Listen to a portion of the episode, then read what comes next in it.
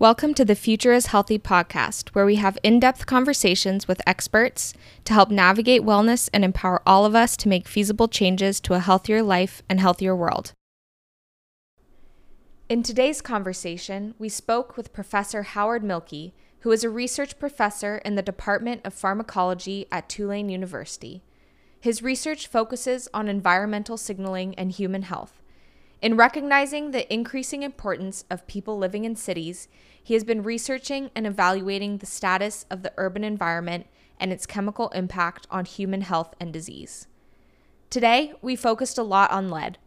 I was surprised to find how prevalent it is in our environment. It's in places I would have never guessed. He talks about the impact lead has on our health, especially on our brain. It can affect our prefrontal cortex, the part of our brain that makes us the most human, and have self control. We talk about lead in the soil, soil health, and the importance of protecting the environment. Professor Mielke has done amazing work, and I hope you enjoy this conversation as much as I did. Now, on to the podcast. Hi, Professor Mielke. Welcome to the Future is Healthy podcast. I'm so excited to talk to you today and learn all about lead and all of your amazing work that you've been doing. Well, I hope I don't disappoint you in all about lead, but we'll get a start on it. Perfect. I know I won't be disappointed. so, I would love to just start off with a little bit of your background. Um, how did you get involved in environmental health? I have sort of a circuitous route to get into environmental health. Um, it really started with um, I taught at UCLA for a while, and my I used my students to get some information about how much lead was being put into the environment through their activities of going to class. UCLA is a commuter um, university. Uh, very few people really live on campus. So my students were, were driving back and forth between their home or some other place to UCLA.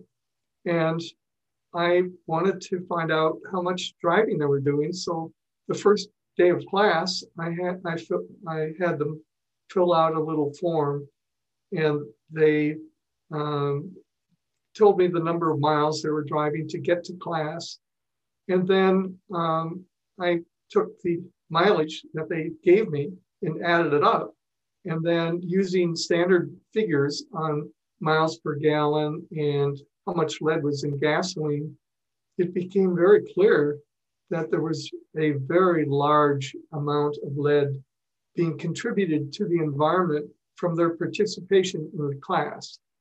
And that was shocking to me.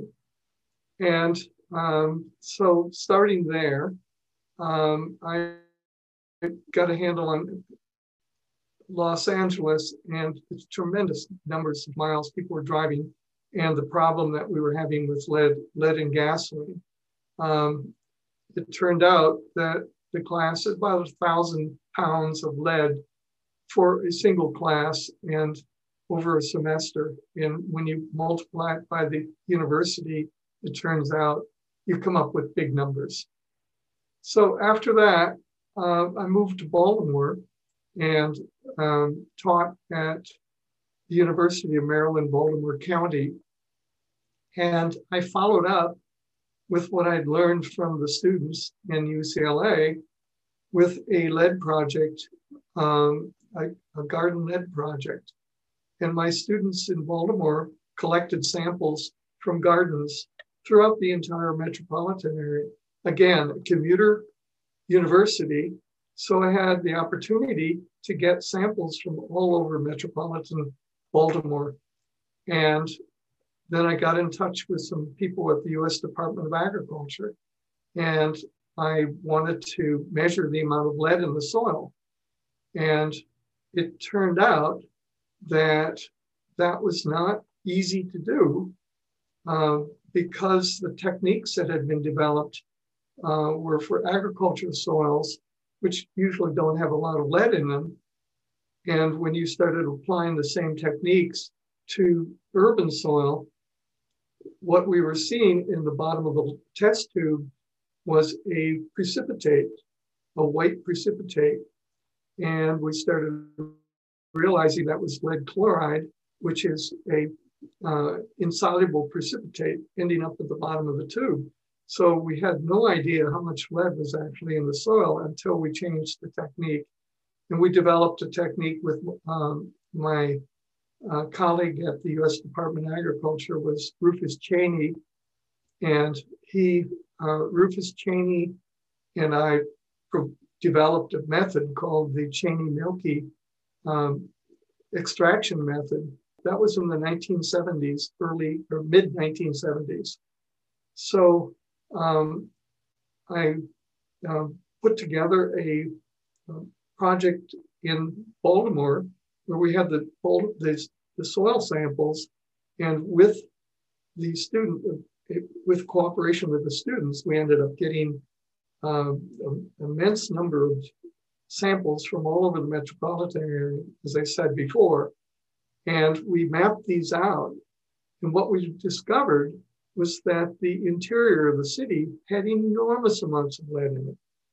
Now, the interesting fact about Baltimore is that Baltimore is a brick city building.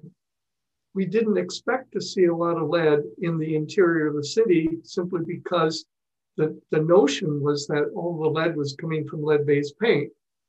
But in fact, what we were seeing was high lead levels in the interior of the city. And then when we looked at the outline areas of the city where the painted buildings were located, we found low lead.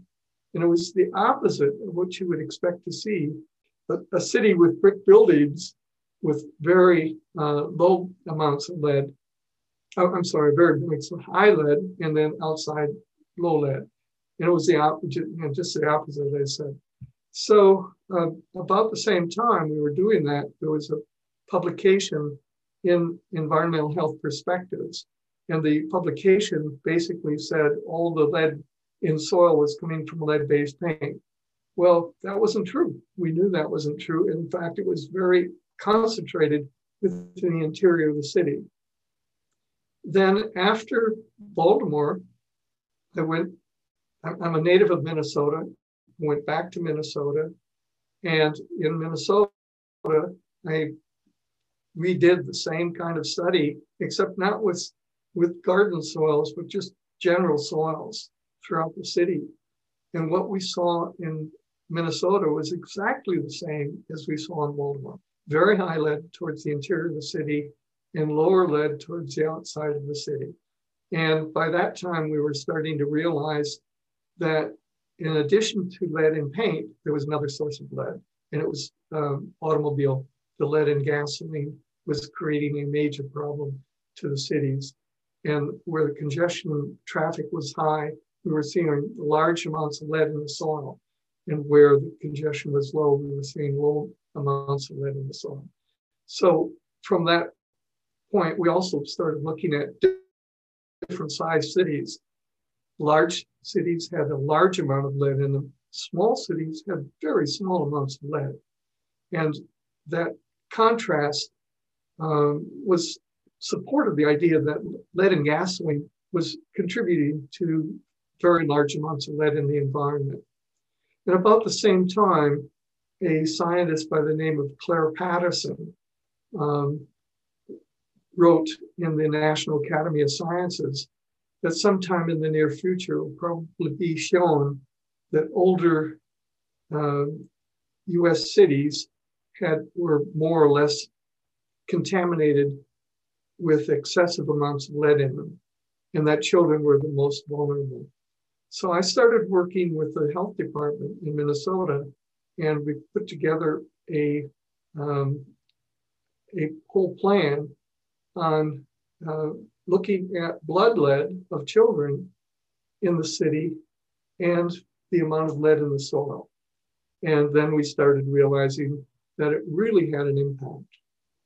And the I was spurred on by the fact that my my own daughter had very high lead levels when she was very young, and um, it just serendipity that I I learned about her blood lead levels.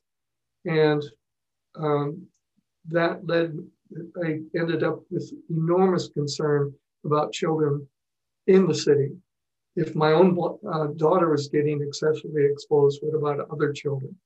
And then we started, we formed an organization called the um, Minnesota Lead Lead Free Kids, Minnesota Lead Free Kids Project, and got um, it. I managed to. There were some newspaper articles, and pretty soon people started realizing that lead in gasoline was creating big problems in the city, and politicians got involved, and the Minnesota legislature got involved. So um, my involvement then was, you know, step by step.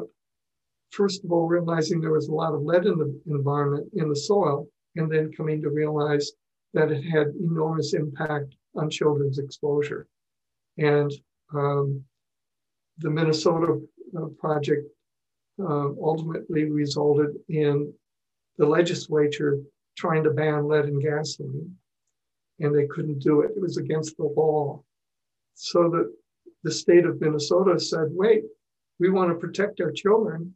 And we've discovered that the highest, the largest amount of lead coming into the environment was from the use of lead in gasoline, not the small companies that were exhausting you know lead into the environment but the larger issue was the automobile with leaded gasoline and so they tried to ban, they couldn't.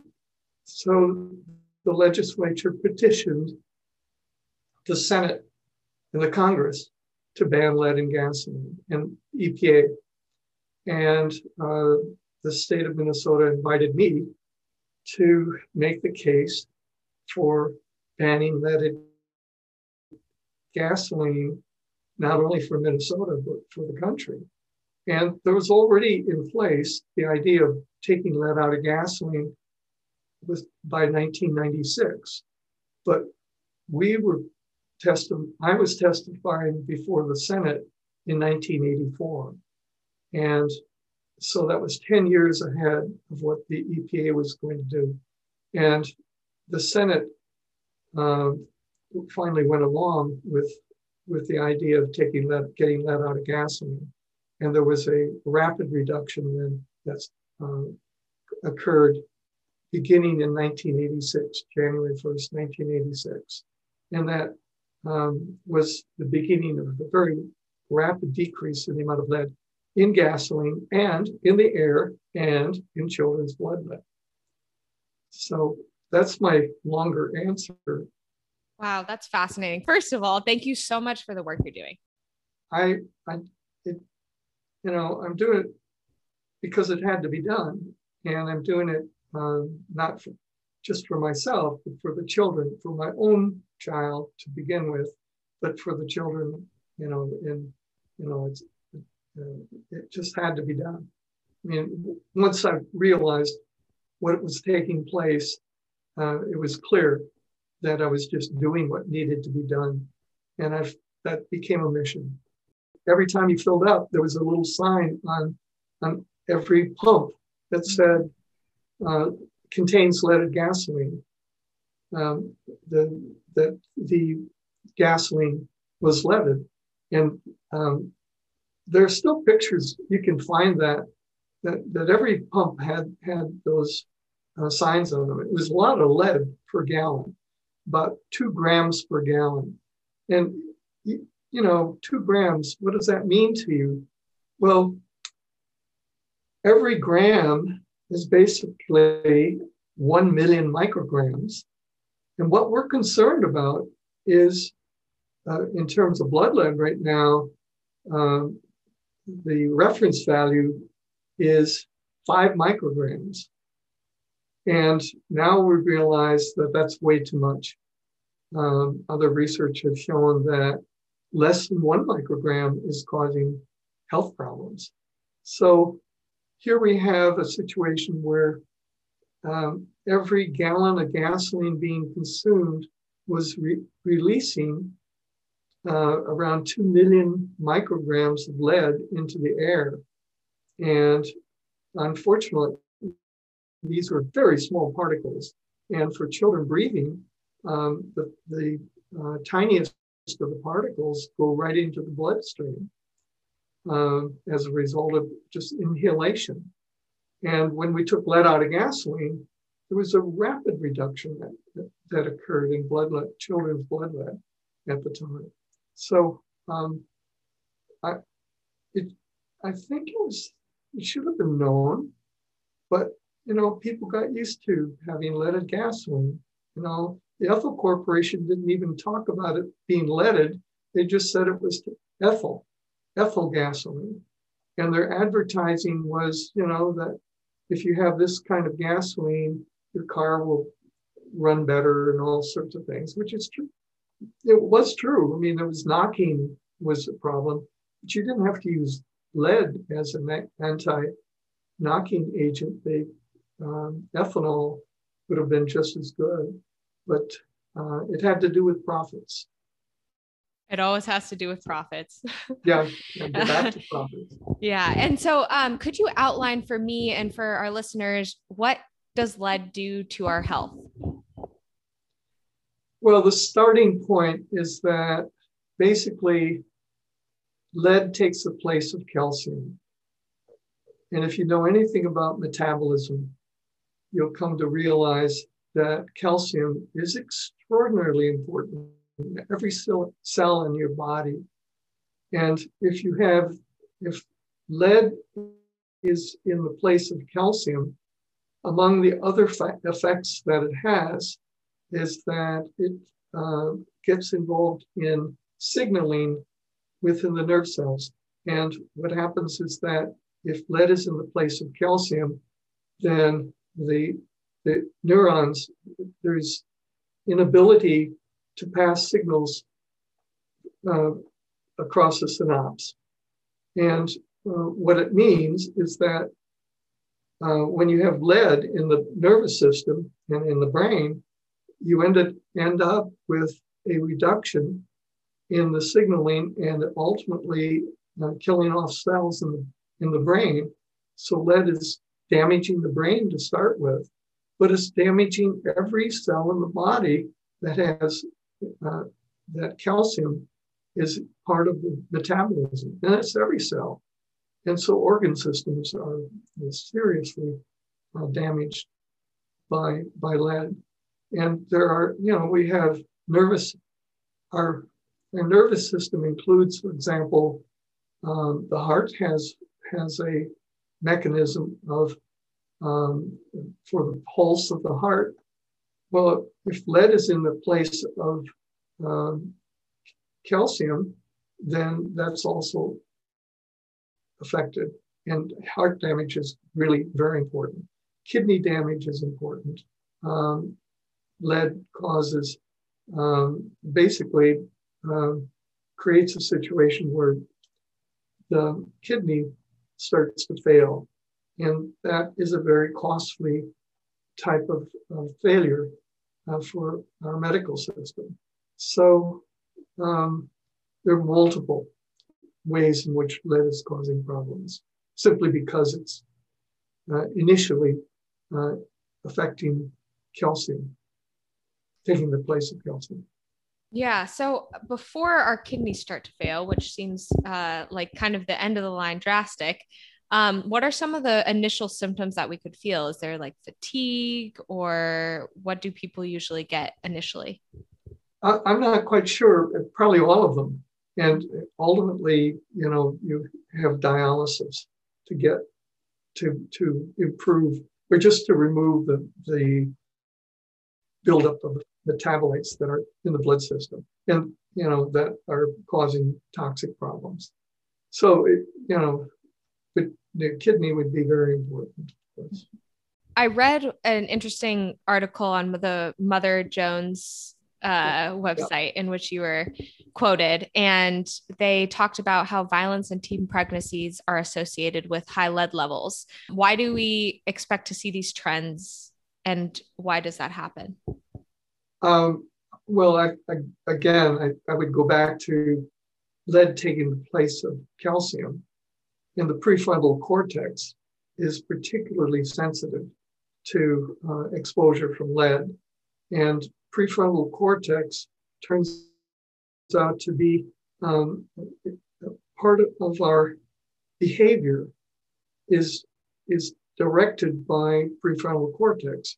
Um, the ability to um, direct your behavior toward in a self uh, protective way. Um, I'm not sure I'm explaining that very well, but ultimately, uh, prefrontal cortex is what makes us the most human. And when that part of the brain is being affected, then learning problems show up, behavioral problems show up, um, the just the lack of self-control becomes part an issue for children. And it turns out that it actually starts in the womb of pre, prenatal. If, if the mother has been exposed to lead in her childhood, the bones, lead ends up being going because it follows calcium, ends up in the bones. And when the, the uh, mother is in the fetal development, during fetal development, if the mother um, need, if there need is a need for more calcium, it comes from the bones. And um, that's direct. It doesn't come, you can, you can take calcium supplements, but the source of the calcium for the fetus is the bones. And that creates at the beginning of some problems for the developing fetus that uh, after birth can continue. And so that's pretty well known.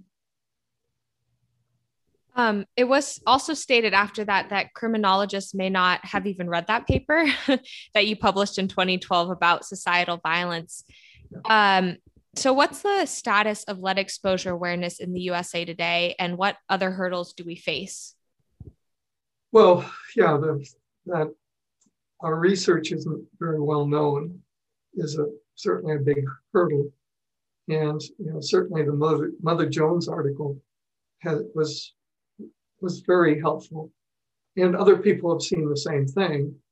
But um, science has not been the strong card for our education system and certainly for the population.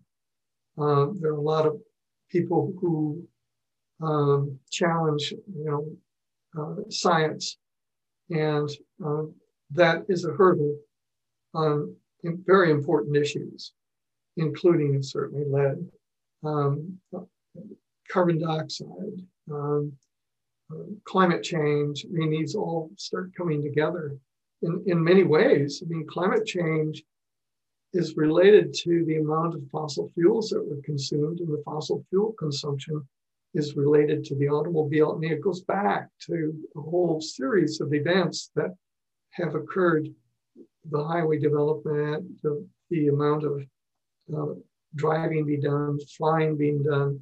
I mean, now we have billionaires taking off, um, going up 63 miles into the atmosphere with that enormous fossil fuel consumption. And um, we're just not putting this together in a holistic way as a society. And that's becomes really serious problem to to the development of, our society.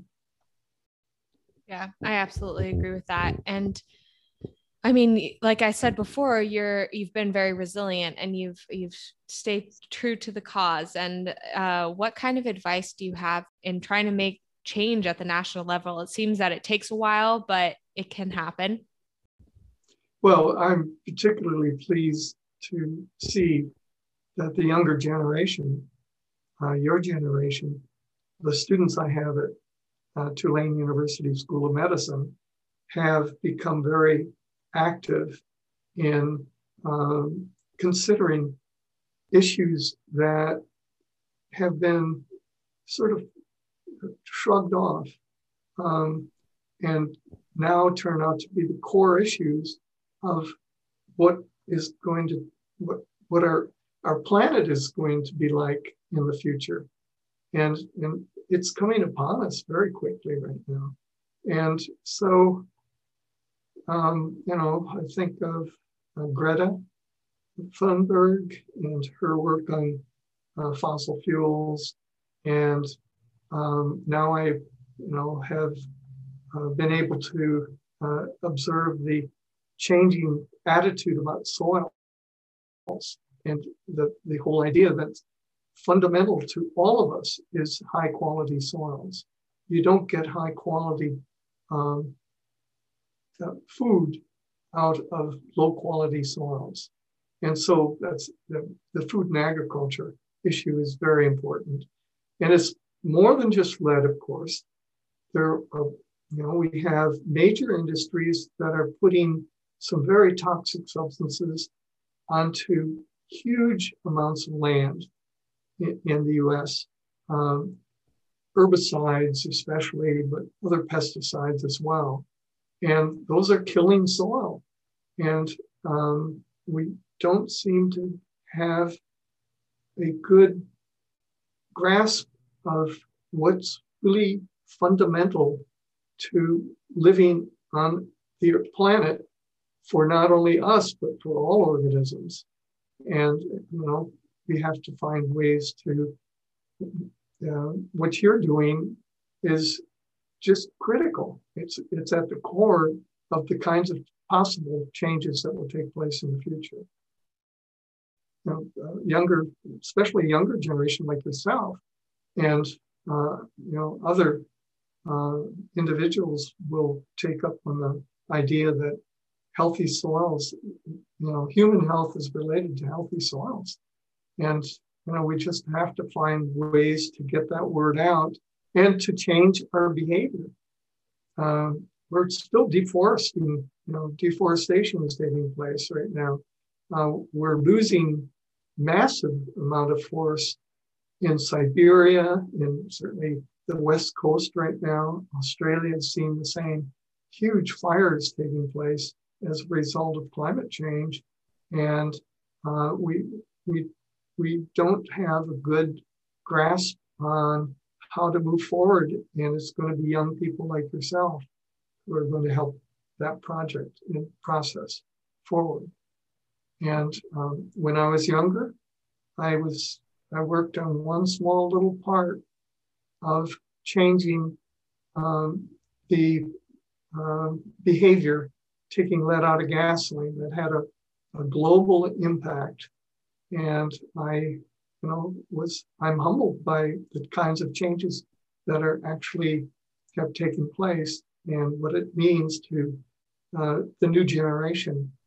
But um, it's a very small contribution to some very large problems. I know that we haven't gotten rid of all of the lead exposure that we have today. So, where are the major sources of lead exposure, and what's the status of that in the United States today? Well, one of the major sources of airborne lead is the use of lead in gasoline. Of all things, it continues. Tetraethyl lead being used in um, gasoline that is uh, uh, being used.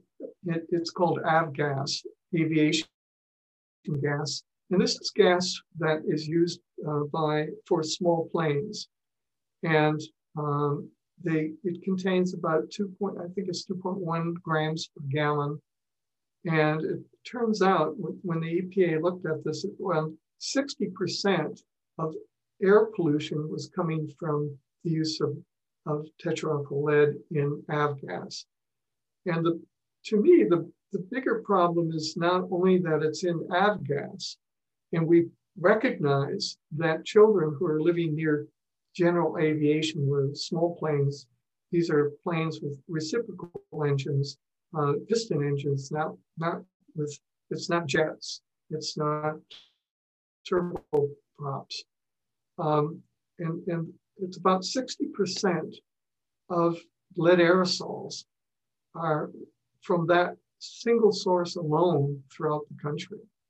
Now, um, that's a problem in its own right. But then it turns out that the, the uh, petroleum industry managed to uh, get some changes, and I don't know how they did this, but they have an allowable amount of lead in unleaded gasoline. And that's because the same pipelines are being used to move avgas as used uh, uh, in MoGas or motor gasoline. And they have an allowable amount because they don't want um, people, uh, gasoline companies to be docked because they have too much lead in it, unleaded gasoline. And I don't, nobody's following it. I cannot get data on how much lead is actually in unleaded gasoline. It could be quite a bit. Um, the past use of lead in gasoline was huge. And the forests of the West uh, ended up getting um, contaminated by, by lead.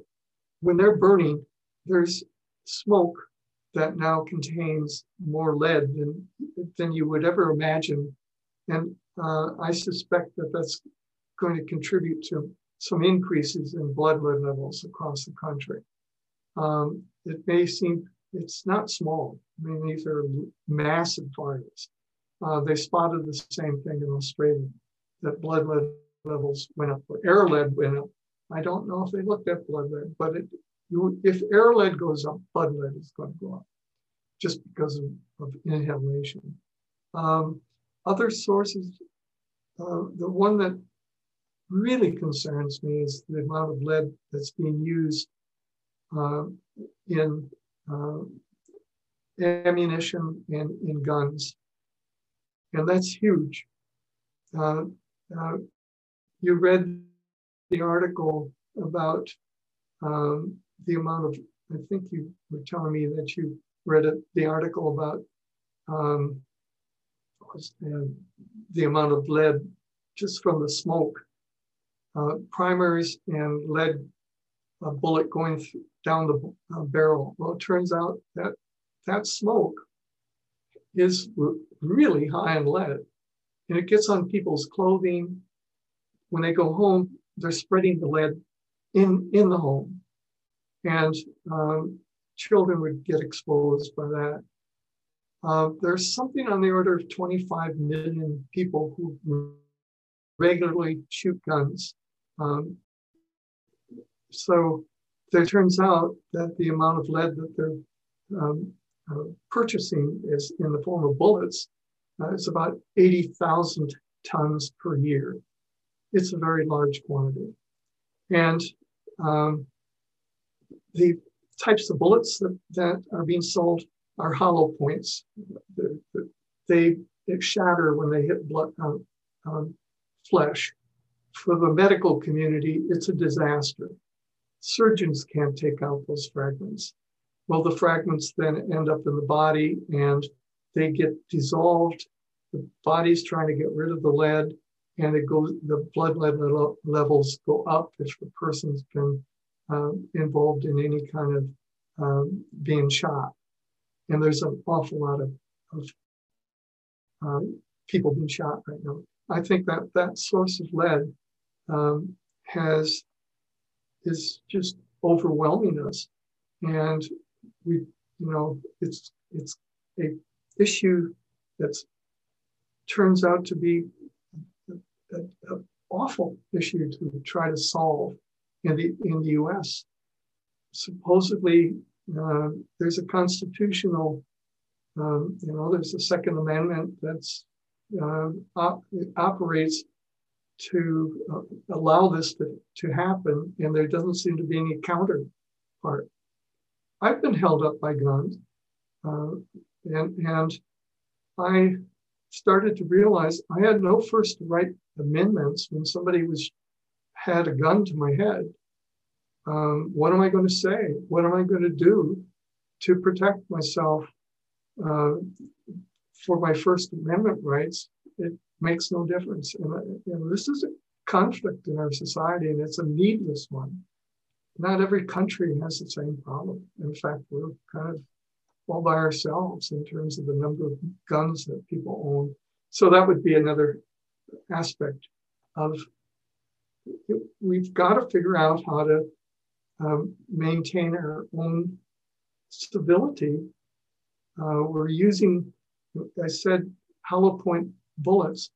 Well, hollow point bullets are not allowed in the battlefield in the military use. And here we have them. You can go buy them um, easily. And um, that it doesn't make any sense to me.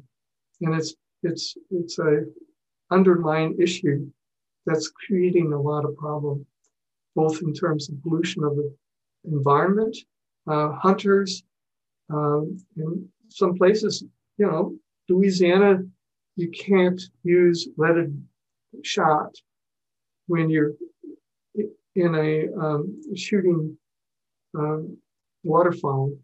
Anytime there's water around, they use bismuth in the place of lead shot. But um, that's not universal. Um, and it, um, I, I will be going to a conference on a raptor conference in which basically birds of prey are getting lead exposed because of all the shot that, that has accumulated, excuse me, all the shot is accumulated in the environment.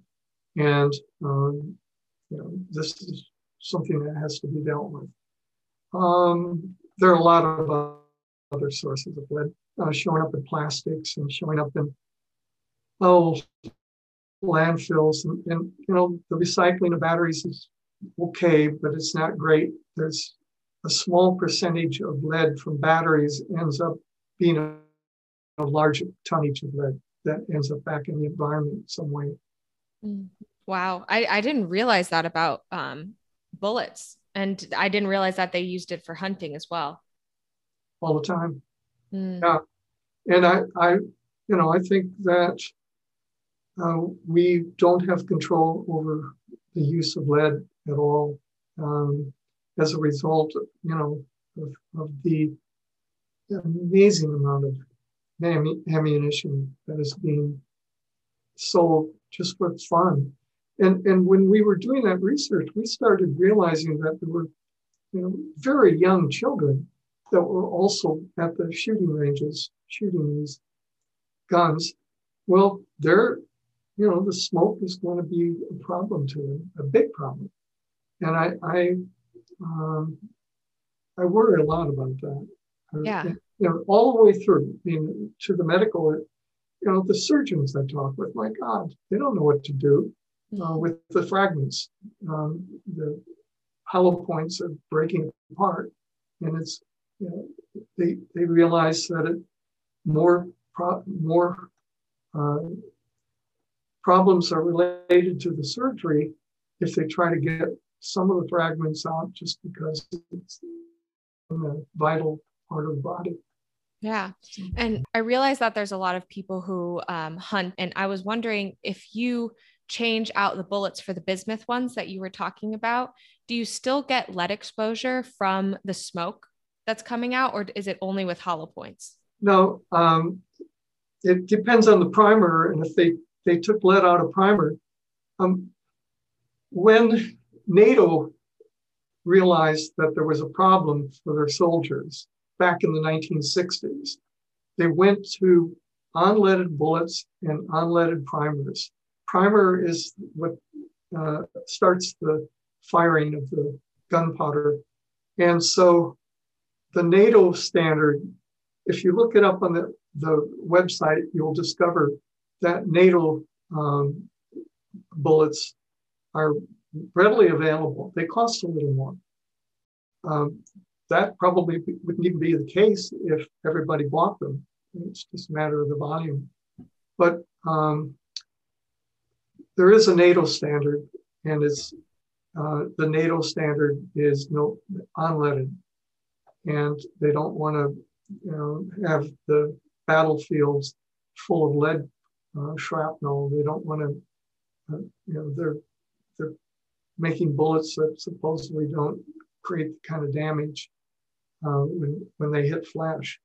Although some of the new uh, high-powered AK-47s, the bullets tumble, and so they they blow up when they hit hit flesh. So, huh. But it, that's it's just a, a terribly concerning uh, uh, and a big problem to to our society, to our civility. And some other countries have resolved it. In Australia, they just banned all, all these, all the use of, of guns and, and, and got rid of them because they, they had one incident, mass shootings that took care of that. Mm-hmm. Uh, the government did something. I mean, I've been doing a, uh, just looking at the difference between Norway and the US in the number of guns that are um, in the hands of citizens in the United States. It's something like 125 weapons per 100 people. And that's phenomenal. In Norway, it's something like 25 per 100 people. And then you look at the, the homicide rates of the two places, and it's crazy. And um, I've been, you know, giving lectures on that topic because I've been interested in the international aspects of it.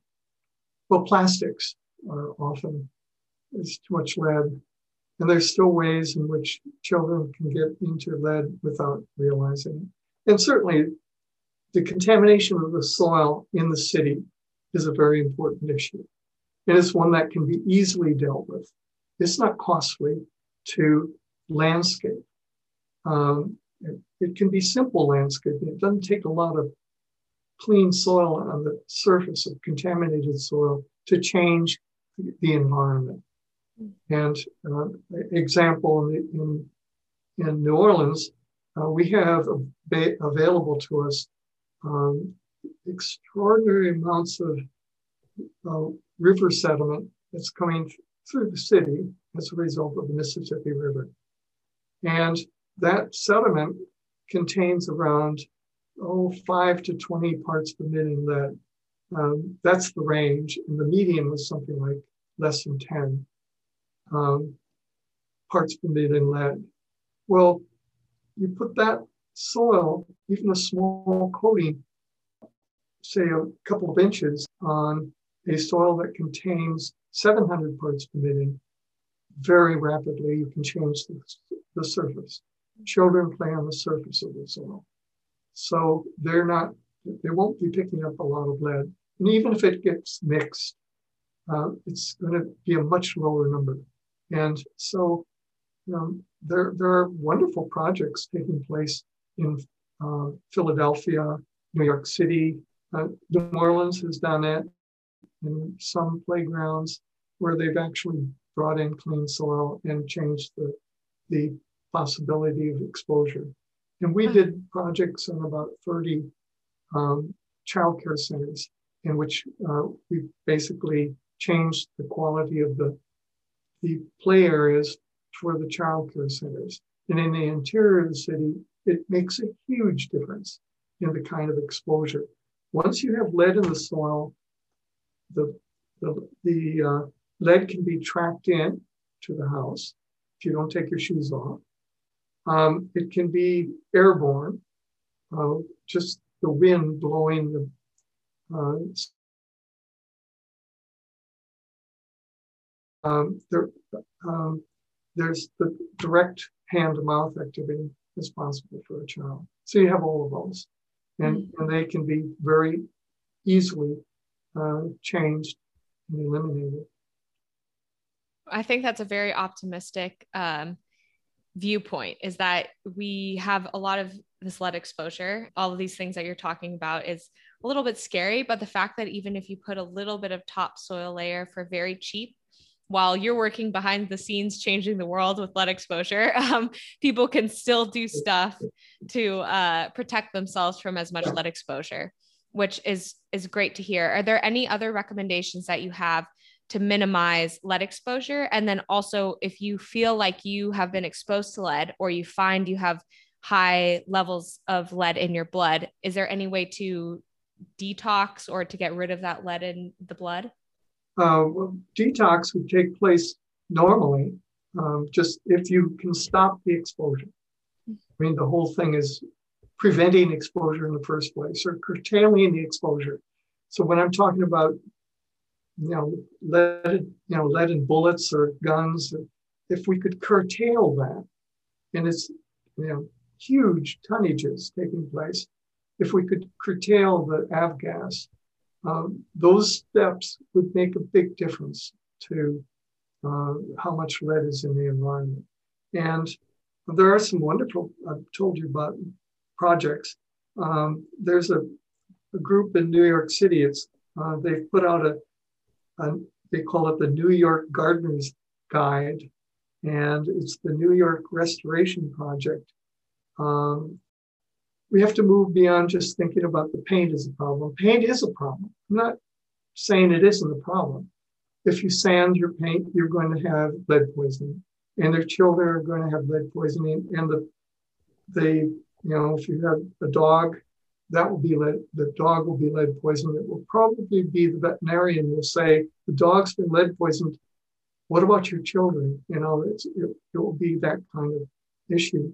Um, don't sand paint just paint over it. Um, it doesn't, there's no reason to try to get rid of the lead that you already have uh, on the, the walls. The, the important thing is to have another coat of paint on top of it. And public health hasn't been very, very helpful in that message. Um, the tendency is to just talk about the lead based paint and what people then think that they need to do is get rid of the lead based paint. And in the course of getting rid of the lead based paint is when they have the lead problem. And um, so we, we need to figure out how to behave, you know, work towards resolving exposure problems through very fine particles of lead that you know have accumulated in the environment and, and can accumulate as a result of having lead-based paint. I, I live in a house that was built in the 1840s and it's loaded with lead-based paint. But I don't, I also do lead wipes on my floors and make sure that um, the windows have been changed. I don't get lead from that. That and, and it improved the uh, insulation in the windows you know, there are a lot of small things that make a big difference in how much lead you end up in the house. Those are very good tips. Thank you. Um, and lastly, we ask all of our guests to finish the following sentence The future is blank. Well, the future is challenging. Um, and, and it's challenging for all the, the reasons that you would come across if you were paying attention to environmental health. Uh, we have uh, carbon dioxide uh, rates are asymptotic right now. They're just um, going off the chart. I mean, every two years, you look back at the CO2 content of the atmosphere and you find out that it's um, double two years before. That's a horrendous epidemic that's taking place. Um, temperatures are rising, uh, ocean acid, acids, you know, the ocean's becoming more acidic, uh, pH is going down, um, the sea, sea level is rising, uh, we have instability of the atmosphere where as a result of, for example, the melt off of the Arctic that we now have, that's very high, used to be high pressure over the Arctic. Now it's low pressure. The high pressure is now over the continental areas, and that's changed the jet stream throughout the planet. And uh, we're we're facing that right now. That we have these crazy domes, high heat domes that are occurring, and it's um, these are terrible things. Um, so I see some more challenges than I I care to admit uh, for the future generation. But I also see some very positive things. I see uh, youth protesting, uh, working, protesting the US on pipelines, uh, protesting uh, the um, um, extraction of gas, um, at, um, I can't even think of the name of it from the from the ground. Um, the uh, positive things are that youth are learning quickly about what the previous generations have brought upon us, brought upon our, our population right now and the earth. And I see positive that uh, students like yourself in public health are actually paying attention. Um, I see positive um, articles. Uh, I recently was quoted by BBC in an article which nobody will ever see, but it was BBC Mundo, which uh, was then an article that went to Latin America. It's in Spanish, and I'm hoping they'll, they'll translate it into English because I think it was a very good article. Um, I see uh, such things as the New York City Gardener's Guide, New York Gardener's Guide, and uh, I think those are all very encouraging. There's some other people in medicine who have taken on the cause. Um, in um, Michigan, on the the um, Flint, Michigan um, issue, there was a, a, wonderful book by Mona Hanna. Uh, what's her last? Attisha, and it um, she is an MD pediatrician and getting the word out in that way. And then there's a pediatrician working on improving green spaces within um, inner cities, especially. And that's really important. And she has written a paper, she's an MD, written a paper describing the changes in mental health as a result of uh, changing the, the environment and the small areas that people can play in within the inner city. And I think that kind of, again, young person picking up on it and doing what can be done and, and in her own way. Um, and it, I think it's been great. And I think medical stu- students have that opportunity to really make a difference. Thank you. That was so, that was an amazing answer, very inspiring. I really appreciate all of your time, Professor Mielke, and all of the work that you've done. Well, and thank you for doing what you're doing. You, you know, you're doing what needs to be done, and that's that's great. So um, I, I, appreciate the opportunity to uh, share a little bit of my experience with you on the pod, this podcast.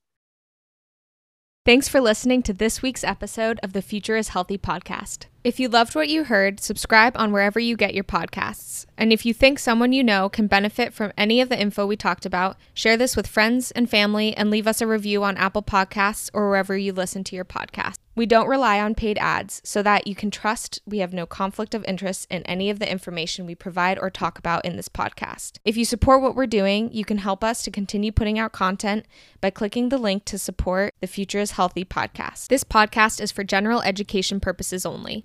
It is not a substitute for treatment, diagnoses, or professional medical advice. It does not constitute the practice of medicine or other qualified professional healthcare services, including the giving of medical advice. No doctor patient relationship is formed. The use of this information from this podcast and any of the materials linked to this podcast is at the user's own risk.